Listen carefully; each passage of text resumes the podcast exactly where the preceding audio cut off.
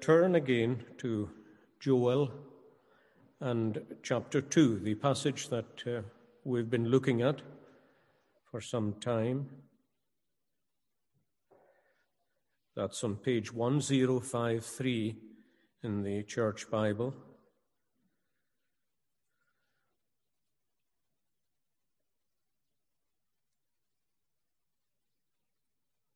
And uh, again, briefly, just remember the context that uh, God has sent a plague of locusts on Judah, and he's made plain to them through the prophet Joel that he is sending this affliction on them for a particular reason, that it is a chastisement on account of their sin. He then calls the people uh, through the prophet. He calls them to repentance. And in verse eighteen, we have the assurance that God will respond to that repentance. Because in verse eighteen, then, in other words, when the people respond, the Lord will be zealous for his land and pity his people. The Lord will answer and say to his people, "Behold, I will send you grain and new wine and oil, and you will be satisfied by them. I will no longer make you a reproach among the nations. But I will remove far from you the northern army and will drive him away into a barren and desolate land, with his face towards the eastern sea and his back towards the western sea.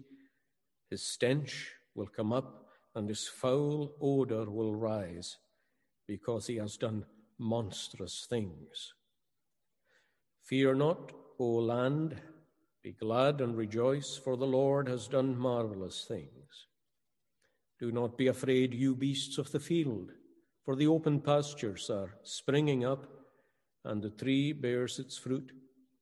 The fig tree and the vine yield their strength.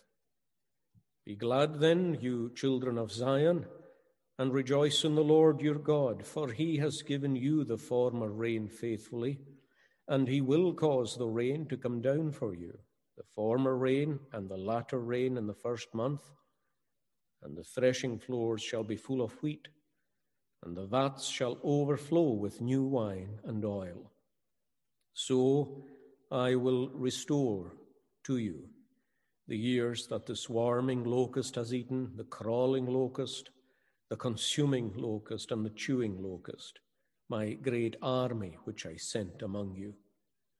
You shall eat in plenty and be satisfied, and praise the name of the Lord your God, who has dealt wondrously with you. And my people shall never be put to shame. Then you shall know that I am in the midst of Israel. I am the Lord your God, and there is no other. My people shall never be put to shame." And again, a turning uh, more fully tonight to the words of verse twenty-five, where God says that he will restore. I will restore to you the years that the swarming locust has eaten, the crawling locust, the consuming locust, and the chewing locust, my great army which I sent among you. You shall eat in plenty and be satisfied, and praise the name of the Lord your God, who has dealt wondrously with you. And my people shall never be put to shame. Then you shall know that I am in the midst of Israel. I am the Lord your God, and there is no other. My people shall never be put to shame. So verse twenty-five, I will restore. Now, before I begin, I apologize that the morning service was a little bit disjointed. I don't use a lot of paper, but I do use some, and I need what I have. Uh, I had left some of it at home, and uh, that's why some of it might have been uh, a little bit disjointed here and there, and there were one or two things that I, I meant to bring in, which I didn't, um, but with God's help, I will uh, bring them in tonight. Now, we're looking at uh, God's response to our repentance. And uh, always when we're looking at these things in the Bible, we are to remember the relevance of these things to ourselves. I hope we've seen that plainly with this prophecy of Joel, which might have seemed a bit remote when we began it, but we've seen very clearly how applicable the book is to ourselves in our own situation. God has unleashed a natural plague. He's made plain through the prophet that it is from himself, not just as an ordinary providence, but as a special providence which he has sent to bring the church and the nation low. And once he brings them low, brings them into poverty, he calls them to repentance, to recognize their own sin and their need of God, and he calls upon them to turn to himself with all their hearts and to tear their hearts, not their clothing, and to return to the Lord. And part of the inducement to return involves the fact that God is who he is, full of grace, full of mercy, slow to anger, and of great kindness, and he relents from doing harm.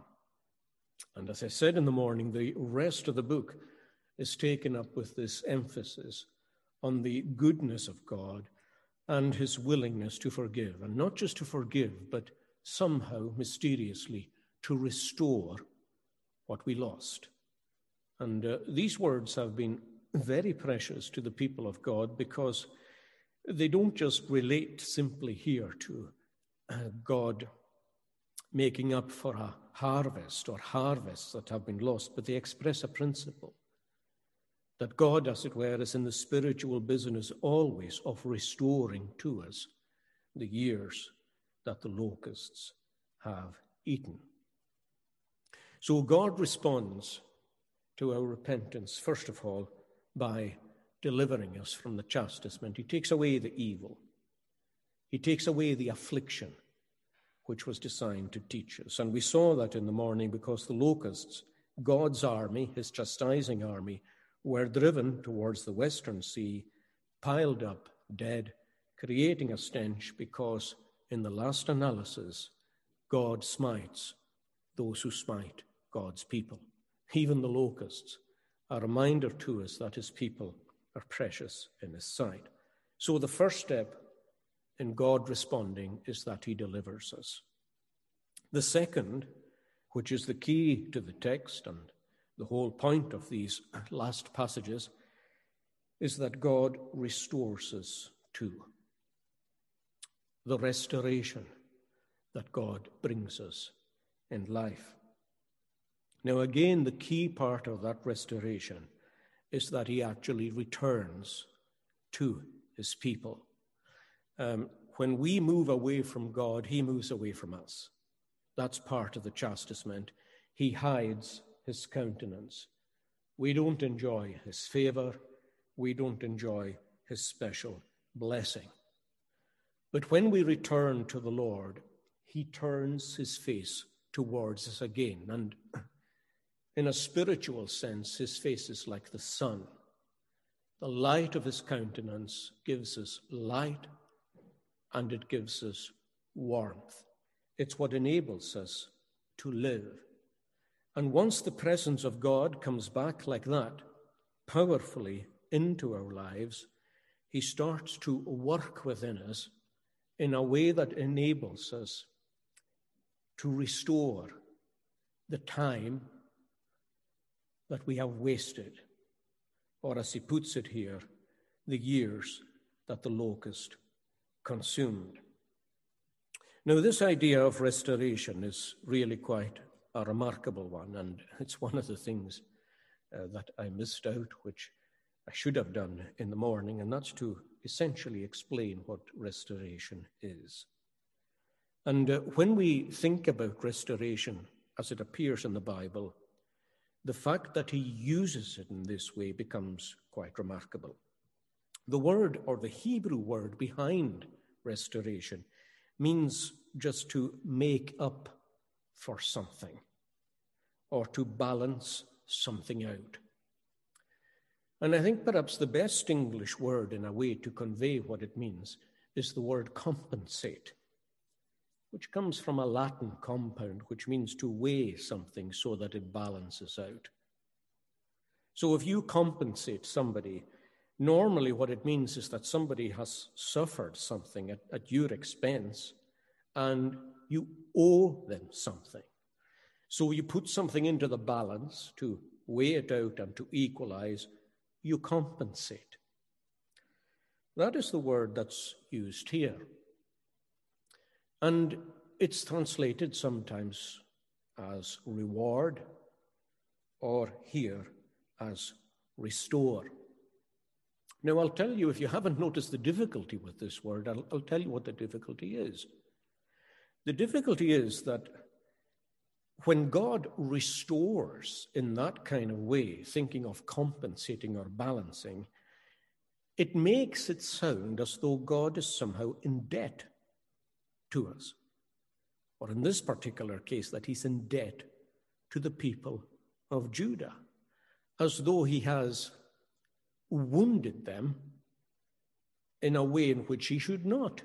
I'm not saying that's true, of course it isn't, but that's the way it seems, and that this is compensating them for their loss. Look, you've lost, let's say, three or four harvests.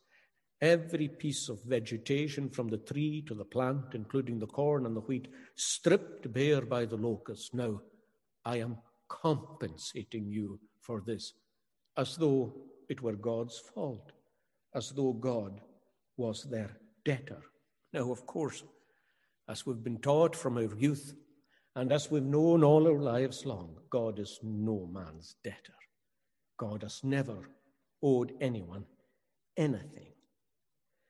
But according to this text, God makes up, or he compensates. Now, you'll find this word used in contexts where perhaps we can understand it a little better, or even if we don't find the exact word, we find the idea. One of the best examples is Job himself, who, of course, lost everything. And there's a sense in which you could very much trace that back to God. God had given Satan permission to assault Job. Now, he looked at the book in some detail some time ago, and it would be too much of a digression to go too much into it. But the fact of the matter is that Job, the godliest man on the earth, was allowed to be stripped of everything by God. He was allowed by God, although the agent that did the stripping was Satan himself. Uh, it is a mystery why God sometimes permits things like that, but he permitted it, and Satan assaulted Job, lost his family, lost his resources, lost everything, his health. The only thing that was kept, and it seemed to hang on a thread, was his faith. But afterwards, when that trial was finished, we read that the Lord, now this is the last chapter in Job, you can read it later yourselves, and the Lord restored Job's losses when he prayed for his friends. Now, these are the friends who gave him bad advice, and instead of comforting him, they distressed him. But still, God told Job, you pray for them, even though they've hurt you. You pray for them, and I won't heal you until you've prayed for them. And the Lord gave Job twice as much as he had before. Everything was doubled. Twice the amount of oxen, twice the amount of donkeys, twice the amount of sheep, and so on. Now, it's not actually quite the same Hebrew word here for restore, but you'll notice that the Lord gives double. He restored his losses, as the English said, as though God is making up and compensating. Again, as though God were somehow in debt, as though God owed him it. Of course he didn't. But at least we can understand in, in that situation how there's a kind of compensation. Let's just leave it without going too much into it. Let's take a second example. God rewarding the good works of his people. Now, friends, your good works and my good works are esteemed as good because Christ is in them, and because we do them to the glory of God. In and of themselves, uh, they are still full of sin. There's some sinfulness in the motive. There'll be some coming short even when we do it. We know that our good works don't earn the approval of God, yet God is still pleased with them and he sees fit to reward them. I think when I mentioned this some time ago, I made a very simple illustration. Let's say I sent a member of my family as a child, let's say, or you send your child to the shop to get something and they come back. Let's say you give them a pound. Now, you're not obligated to give a pound for the simple reason that they're obligated to do what you tell them to do. But the fact of the matter is that you choose to give a pound. So strictly speaking, it's not earned, but it is given. It's given freely out of the kindness of your heart. Now, God's reward is like that. It is something that he sees fit to give when we do something for him. Now, there's an example of that in the book of Ruth, when Ruth looked after Naomi, her mother-in-law. Uh, she did that in, in Moab. When her mother-in-law came back, Naomi and Ruth with her, Naomi's relative, Boaz, and everyone with Boaz knew the kindness that Ruth was showing her mother-in-law. And uh, Boaz express, expresses it like this. He says, "It has been fully reported to me all that you, you Ruth, have done for your mother-in-law since the death of your husband." Now, let me just say in the passing here that showing kindness to family members is a thing that God takes note of. It may earn nothing, but he takes note of it. "It's been fully reported to me all that you've done for your mother-in-law since the death of your husband, and how you have left your father and your mother and the land of your birth, and have come to a people whom you did not know before. The Lord repay your work, and a full reward be given you by the Lord God of Israel, under whose wings you have come for refuge." Now see that word there that Boaz says to Ruth, "The Lord repay your work." That's exactly the same word for restoring the years that the locust has eaten. The Lord repay your work. It's as though Boaz has put something, sorry, it's as though Ruth has put something in the scales, and God needs to put something in the scales to compensate. And again, in a certain way, we can understand that because God is just gracious like that. There is not a good work done that God doesn't reward. Not a good work. Even a cup of cold water given in the name of the Lord Jesus Christ will not lose its reward. God notes it and God rewards it. But when it comes to this restoration, it's very, very difficult. This time, in Joel here, when God says, "I'll restore to you," or "I'll recompense to you the years that the locust has eaten," these were not years that they suffered for God's sake. These weren't sufferings that they went through out of obedience to God. These were sufferings that they went through because of their own sin. The reason they lost the harvest was because of their own sin.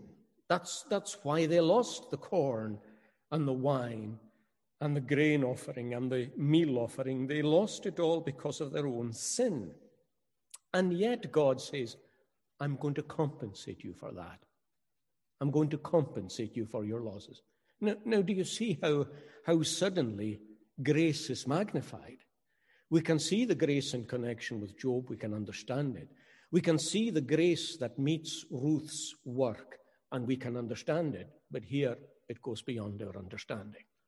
What a, what kind of God is it who sees his own people sinning waywardly and then suffering because of their own sin, and turns round and says, no, I'm going to compensate you for this. I'm going to give you back what you lost over and above what I am going to give you now. Now, these things are, again, just like the morning, reminders to us of how gracious our gracious God is. He is that. It is sometimes the grace of God that's difficult to understand, not his justice. When we think about his justice, we understand it. When we think about his grace, it's beyond us. It's beyond us. Um, we saw in the morning how his, his treatment of the locusts reflects how precious his people were to him. Well, so does this.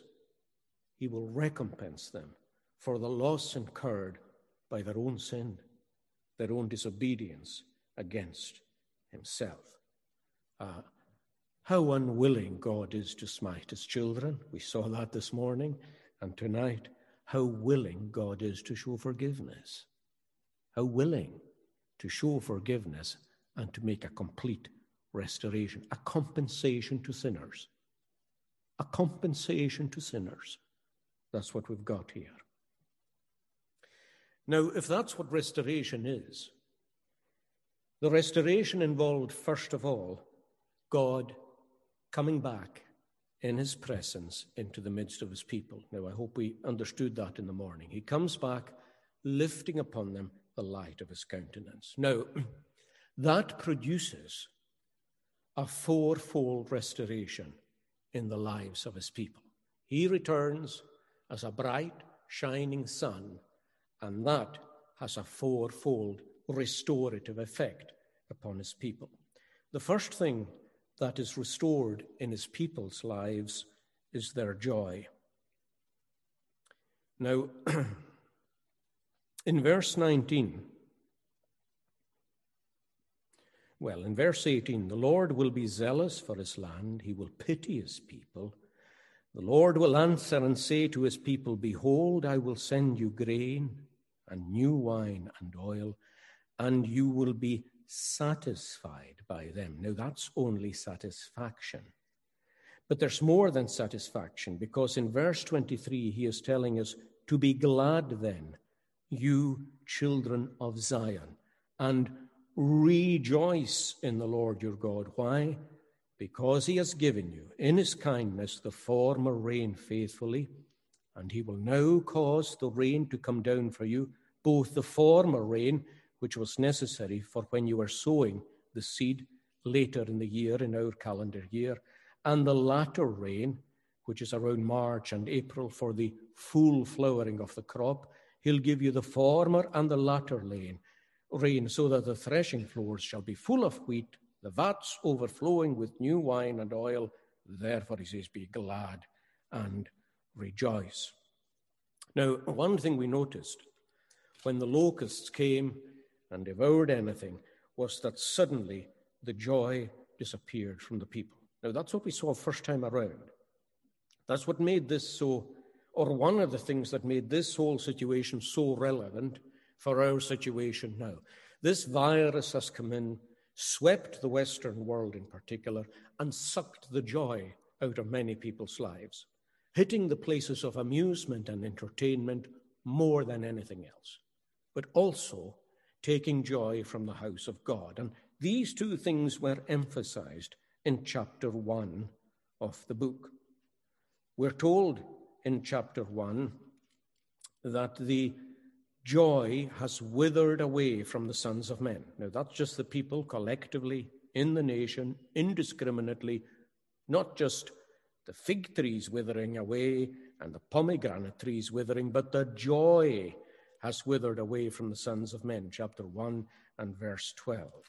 But then just a little later on, you'll remember in verse sixteen, we are told that the food is cut off, but joy and gladness is cut off from the house of our God. So there's a general sense of a lack of joy. You see it in people's faces. They're just not the same. Nobody's the same.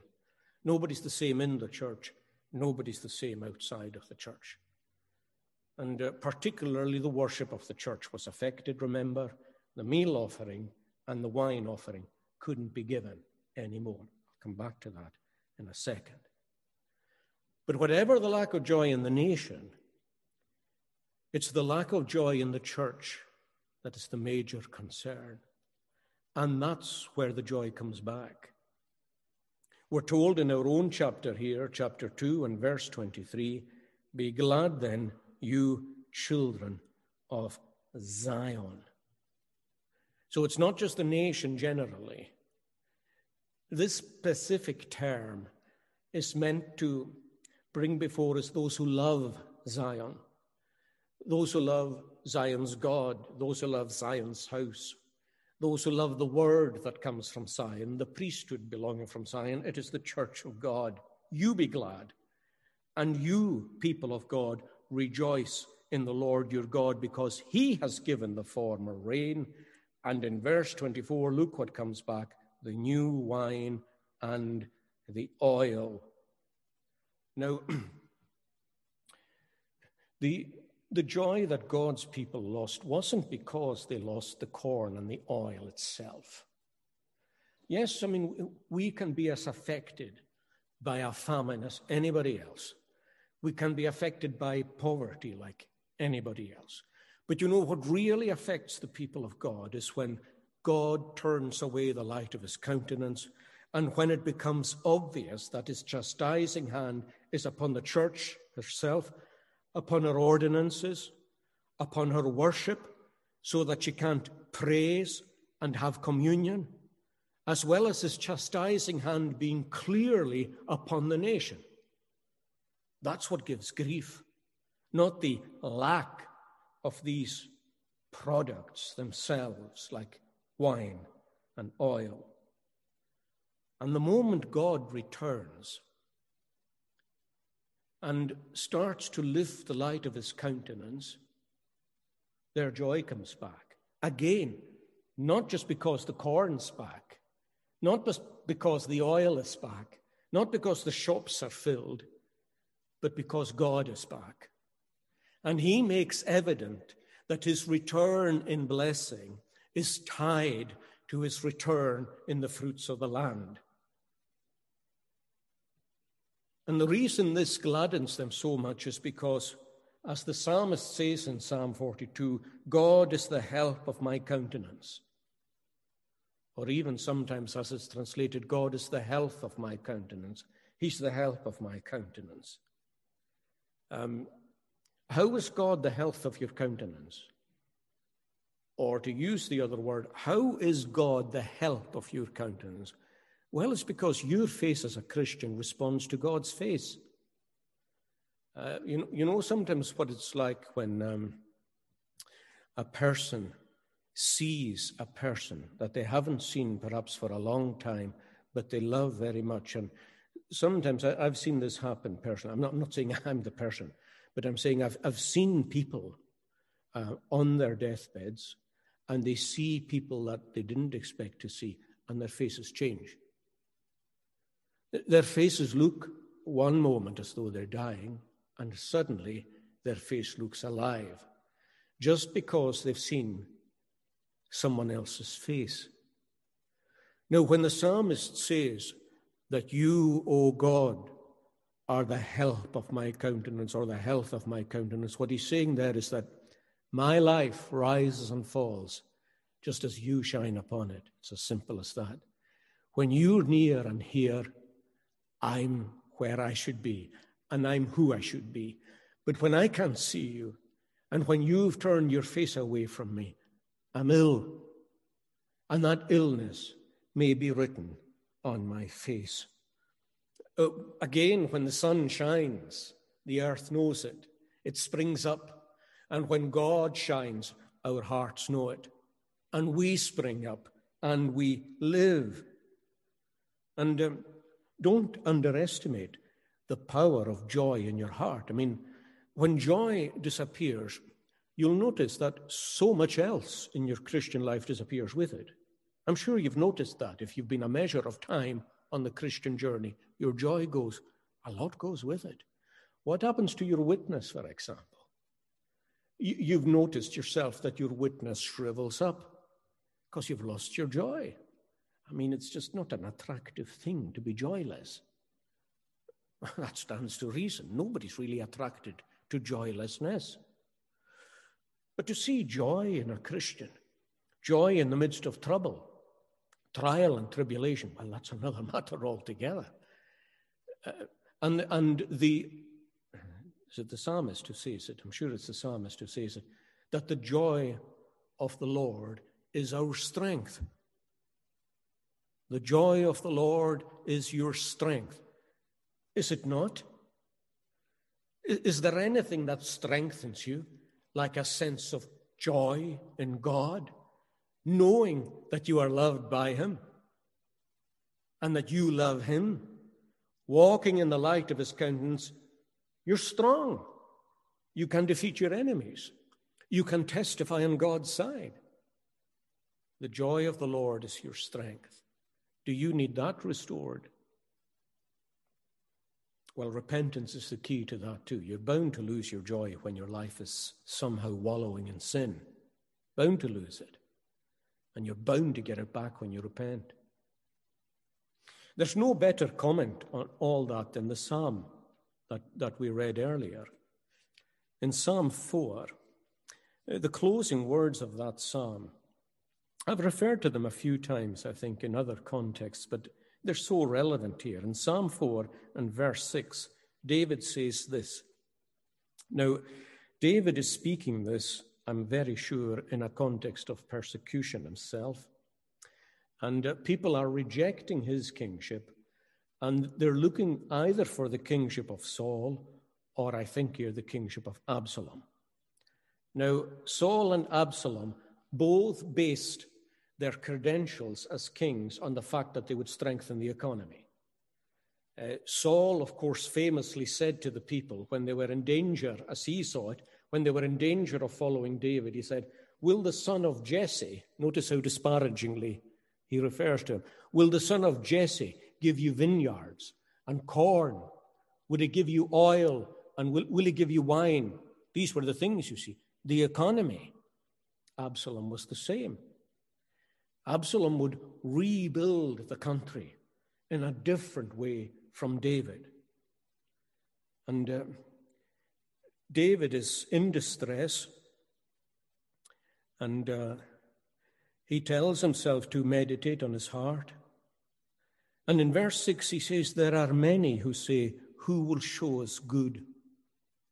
What can you do for us, Absalom? What can you do for us, Saul? What can you do for my bank balance? How well off will I be under your government? Is that not the question that so many people ask? I think sometimes that's the only question people ask of governments. Was it uh, Clinton who famously said, is the economy stupid? Is it just the economy? Is that all, is that, all that ever matters, the economy? You know, that's what mattered here. There are many who say, who will show us good? What does David say? Lord, lift up the light of your countenance upon us. Now, isn't that beautiful? This is the kind of king that ought to be over the kingdom. And he's the kind of king that God made sure would stay in the kingdom. Lift up on us the light of your countenance, because that's what I need, he's saying, and that's what the country needs. Lord, if it's your will that Absalom should come to the throne instead of me, I must bow before your sovereignty. But, oh Lord, why should that be? Because I know, as Absalom doesn't, that the health of every single person in this nation depends on knowing your countenance, knowing you as their God, knowing you as their Savior, having you in their lives, enriching them with the good things of the Spirit.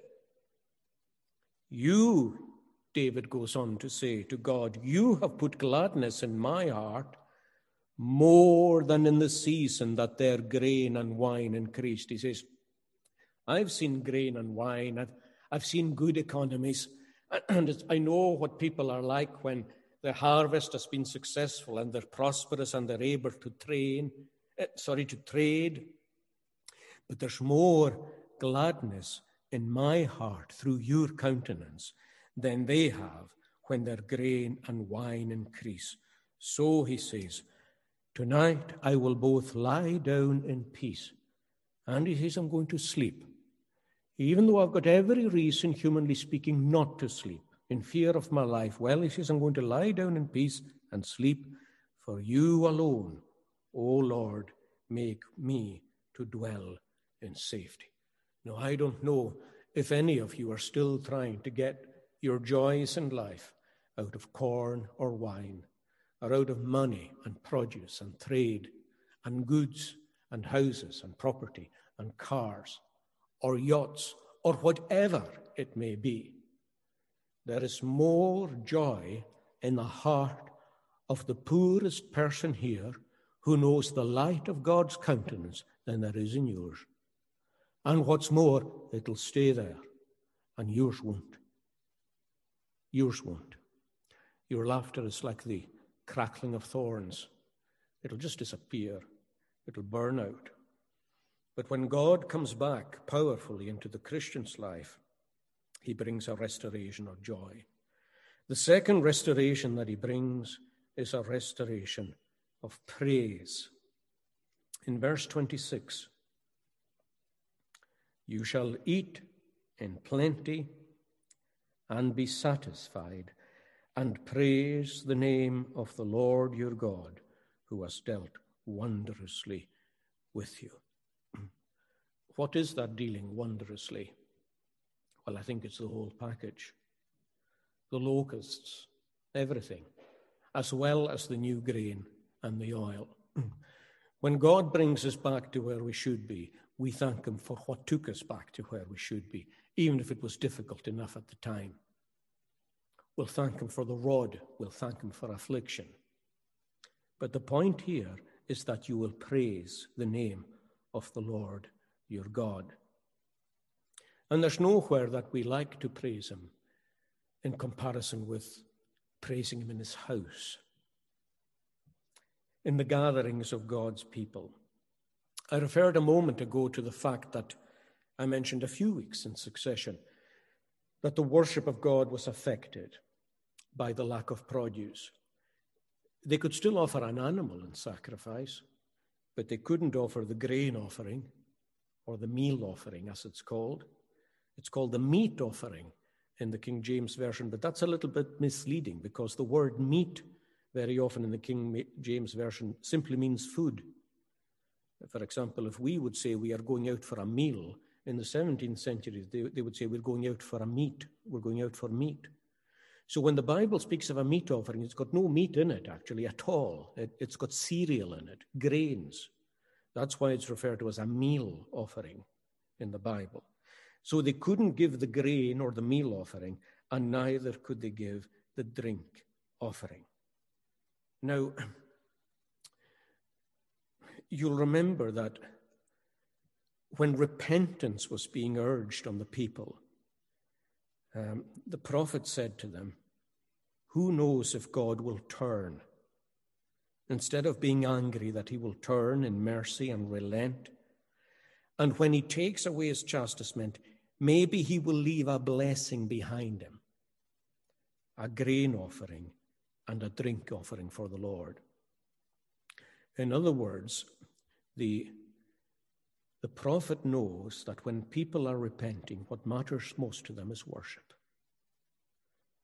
Not their own feeding, but their own worship of God. Let there be enough for that. Even if for nothing else, let there be enough for that. Has the worship of God become that important to you at all?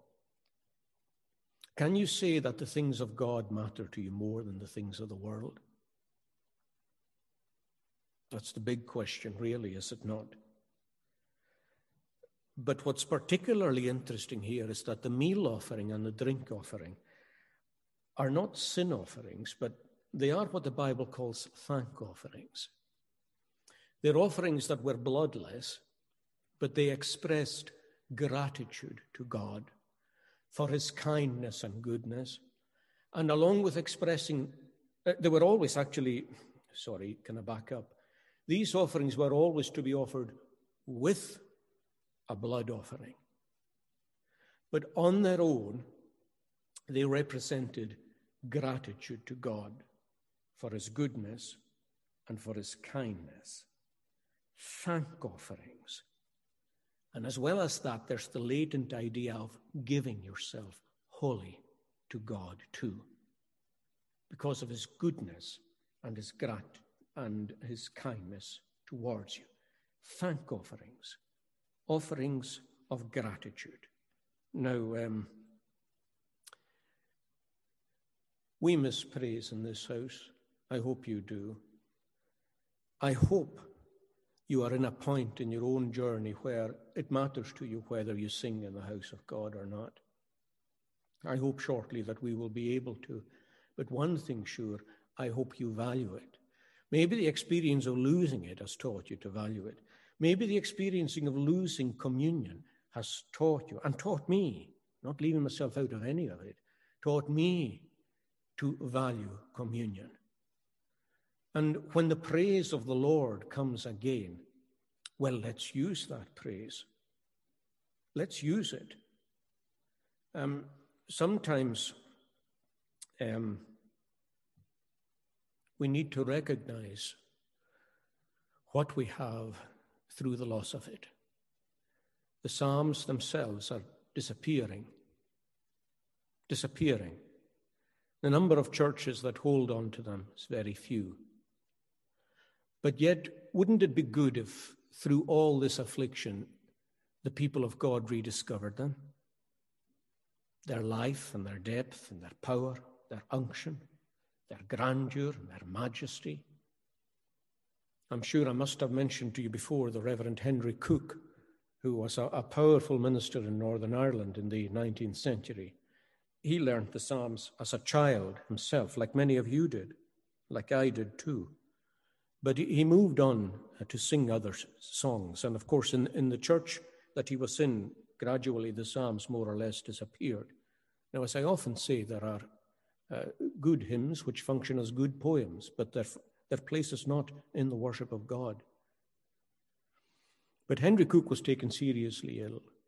And he said, a strange thing happened to me, he said, when I was seriously ill, because the Psalms that I learned, he said, as a child, began to come back to me. And I, I picked up the word of God and started reading the Psalms. And he says, from that day onwards, the Psalms were mine again. And I was forever in the Psalms. And he says, I could sing nothing else. What taught him that? Affliction. Affliction taught him to value what mattered. Affliction brought the important things back. Now, before affliction, the wine's important. Pay is important. Standard of living's important. After the affliction, the worship of God matters. I doubt if God was being praised properly before the locusts came. Had God been praised properly in the sanctuary, the locusts would not have come at all. But when the locusts had done their work, the people praised God as they should. It'll be an acid test for ourselves what our attitude is to the things of God when all this is over. What our attitude is to the prayer meeting, what our attitude is to the services morning and evening, what our attitude is to the communion, what our attitude is to the people of God, the house of God, the word of God, the things of God. But God, when he comes back into your heart, restores joy and he restores praise. And I suppose if you're joyful, I can tell whether your joy is spiritual or not by whether it affects your praise. If our happiness is a real happiness, it will express itself. It's got to express itself in praise to God. If it doesn't, then it's not spiritual at all. Spiritual joy and spiritual praise are intimately related. One expresses the other. The third restoration that God's people have, and I found this difficult to title, to be honest. I'm not very happy with the title I've got for it, but in any case, it'll do. It's a restoration of their dignity. It's a restoration of their dignity. Because three times we're told in this short passage that God is taking away their reproach. Verse nineteen, at the end of verse nineteen, I will no longer make you a reproach among the nations. Verse twenty-six, at the very end of verse twenty-six, my people shall never be put to shame. And at the end of verse twenty-seven, again, my people shall never be put to shame. What, what is the shame? Was it a shame to be experiencing the plague of the locusts? Well, yes, it was. It was a shame because something came upon the people of God that led the world looking on to say, well, you know, God's not really with them after all. Their God's not real. Their God is not real.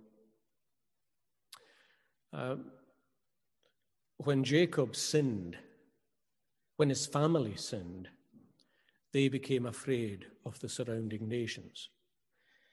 When they put the sin right through repentance at Bethel, we're told that the fear of God came upon the surrounding nations. That's, that's one of my own favorite examples of this. Uh, when the people of God are degraded by their own sin, it's a shame and a reproach, and the world knows it. But when they are strengthened through repentance and through the light of God's countenance, the world knows that too.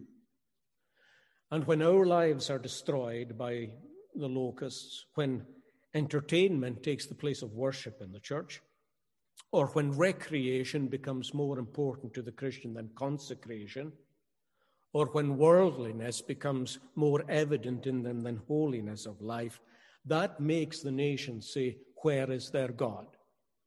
That makes people around us look at them and say, well, where is God in their lives? They may say this, that, or the next thing, but where is God? Where is the power of God at work in their lives? Psalm eighty is like this. It's a psalm that we often sing. Um, in verse six, the psalmist says this, and this is because of the low state of the church at the time and the, and the worldliness of the church and so on. You have made us a strife to our neighbors, and our enemies laugh among themselves. Now, that's so true in the, in the country. I mean, people just laugh at the church.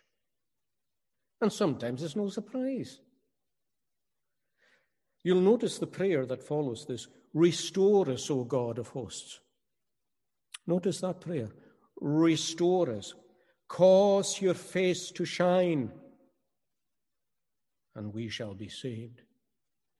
And he begins to reason with God and says, you took a vine out of Egypt, that's us, when you redeemed us as a people.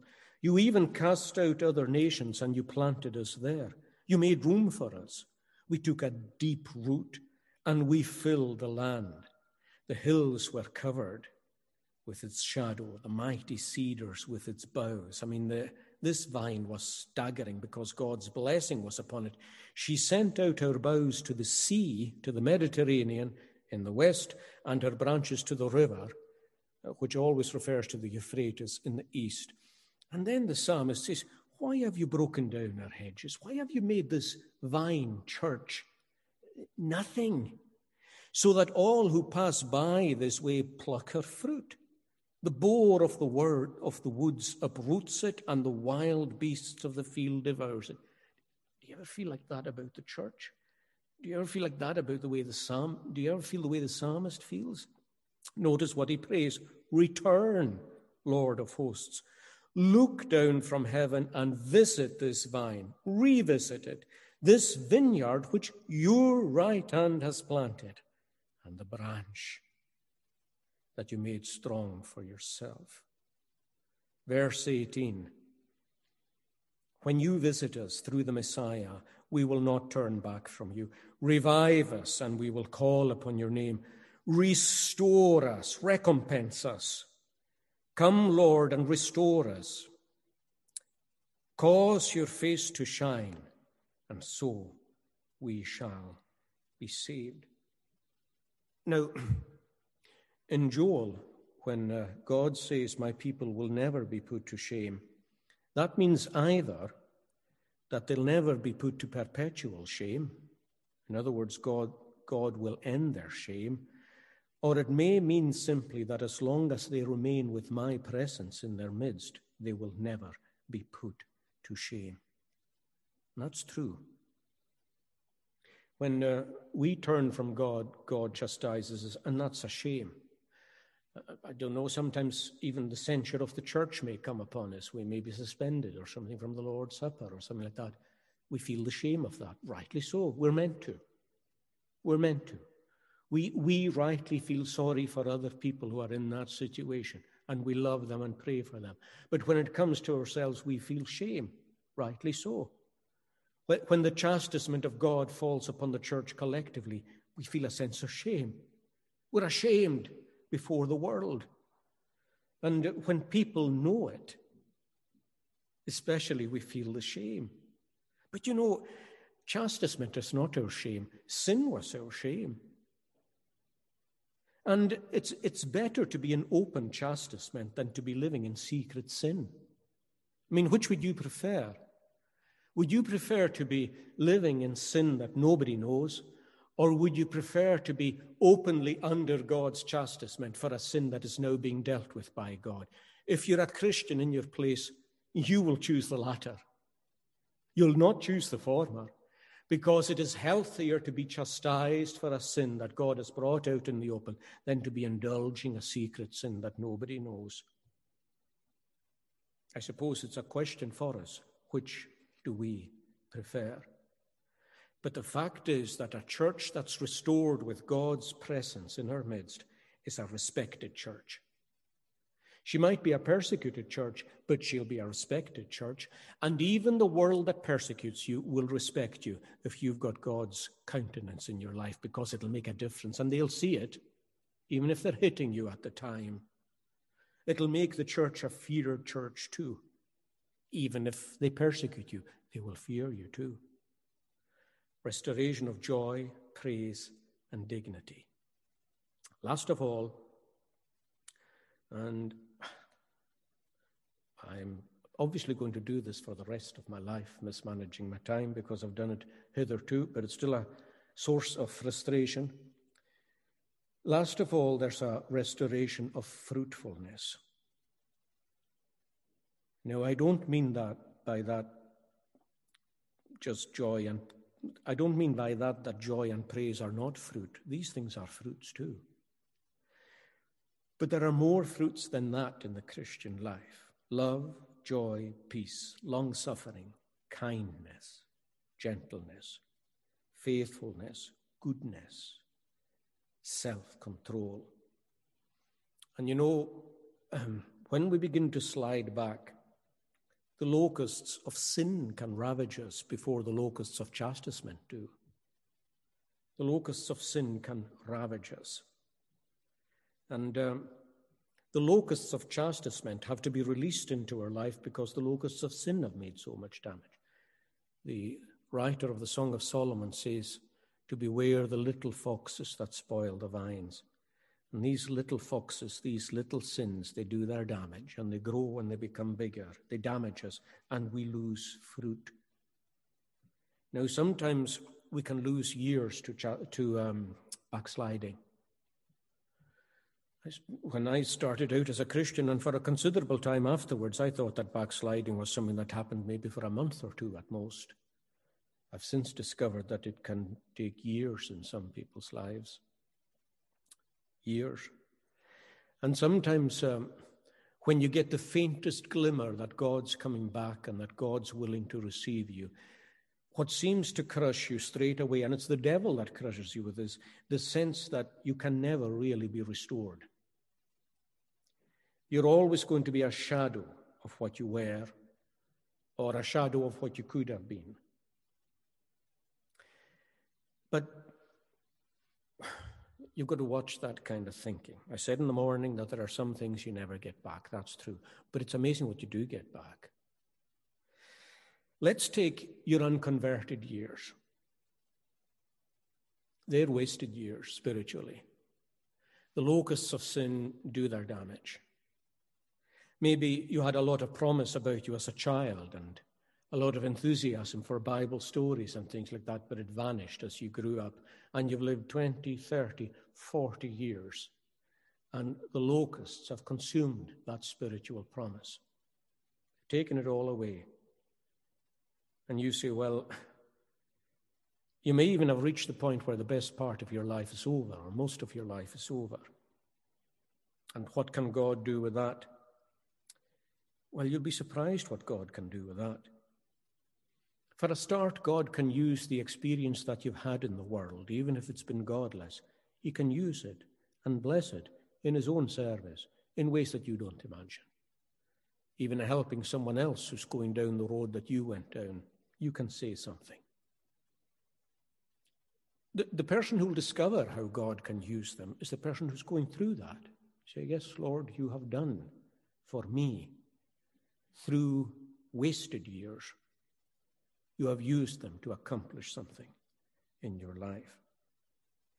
And you say, ah, yes, but I, I still, doesn't matter what I get back, I can never get back the time that I gave up.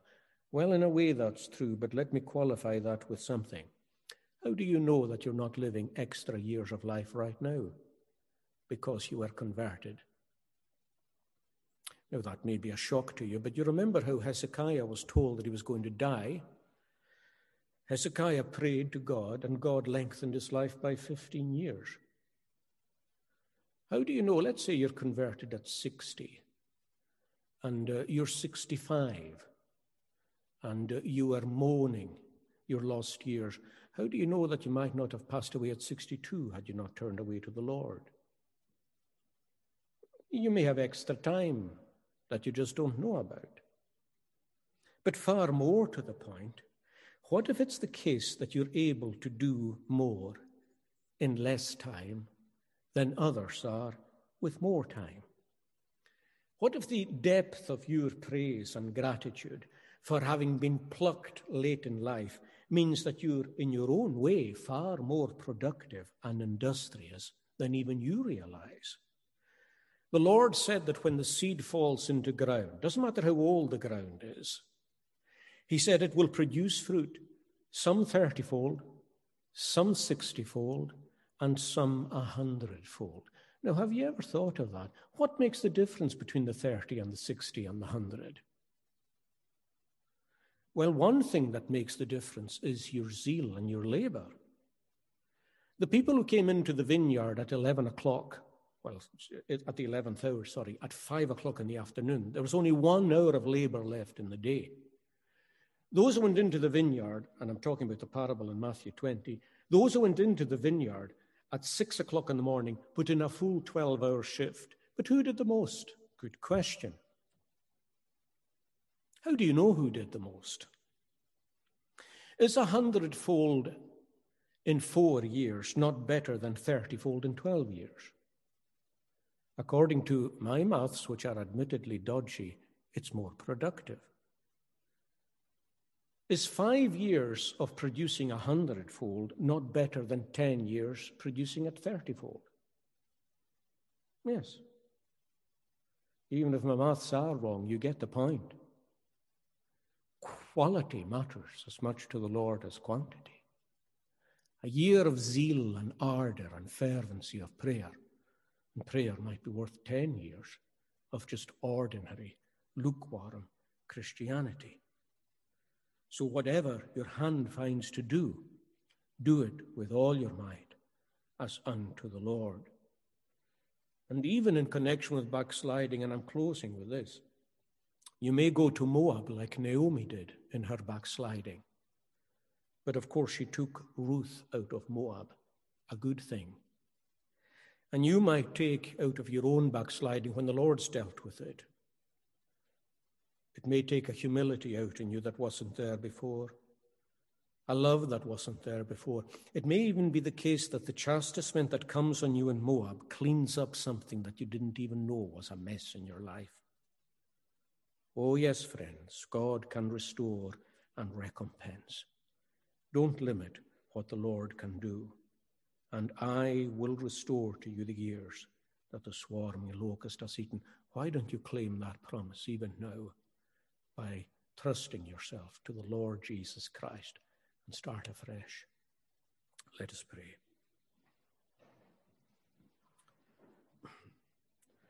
O Lord, our God, grant us the grace to believe in this restorative power which you possess. And uh, help us too to note how it has worked in the lives of so many people. And uh, we pray that whatever it may involve with ourselves, you would take us to that place where we entrust ourselves to the Lord and experience the light of your countenance, which is the secret to our joy and to our praise and to our dignity and to our fruitfulness. In the Saviour's name, amen. Our last reading is in Psalm ninety from the uh, Scottish Psalter, and at verse fifteen, page three hundred fifty.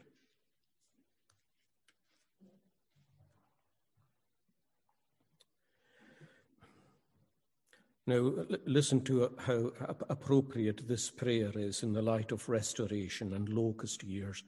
Moses' prayer after forty years of wilderness wandering, according as the days have been wherein we grief have had, and years wherein we evil have seen, so do thou make us glad. Notice, according as those days, so make us glad. O let thy work and power appear, thy servant's face before, as much to say, we've had enough of that, now give us this. And show unto their children dear thy glory evermore. And let the beauty of the Lord our God be upon us. Now, how wonderful it would be to unpack that. Let the beauty of the Lord our God be upon us. And our handiworks, that, that means just what we do, the works of our hands, establish, Lord, establish them. Each one. Uh, we'll hear these verses sung to the tune Mormon. According.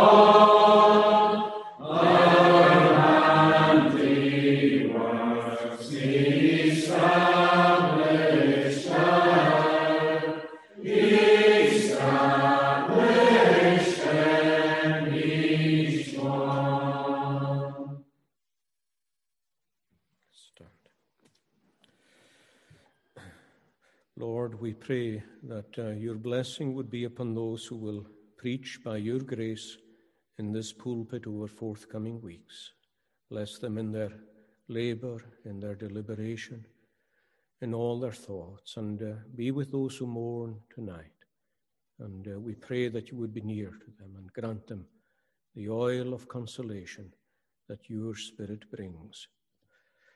The grace of the Lord Jesus Christ and the love of God and the fellowship of the Holy Spirit be with you all. Amen.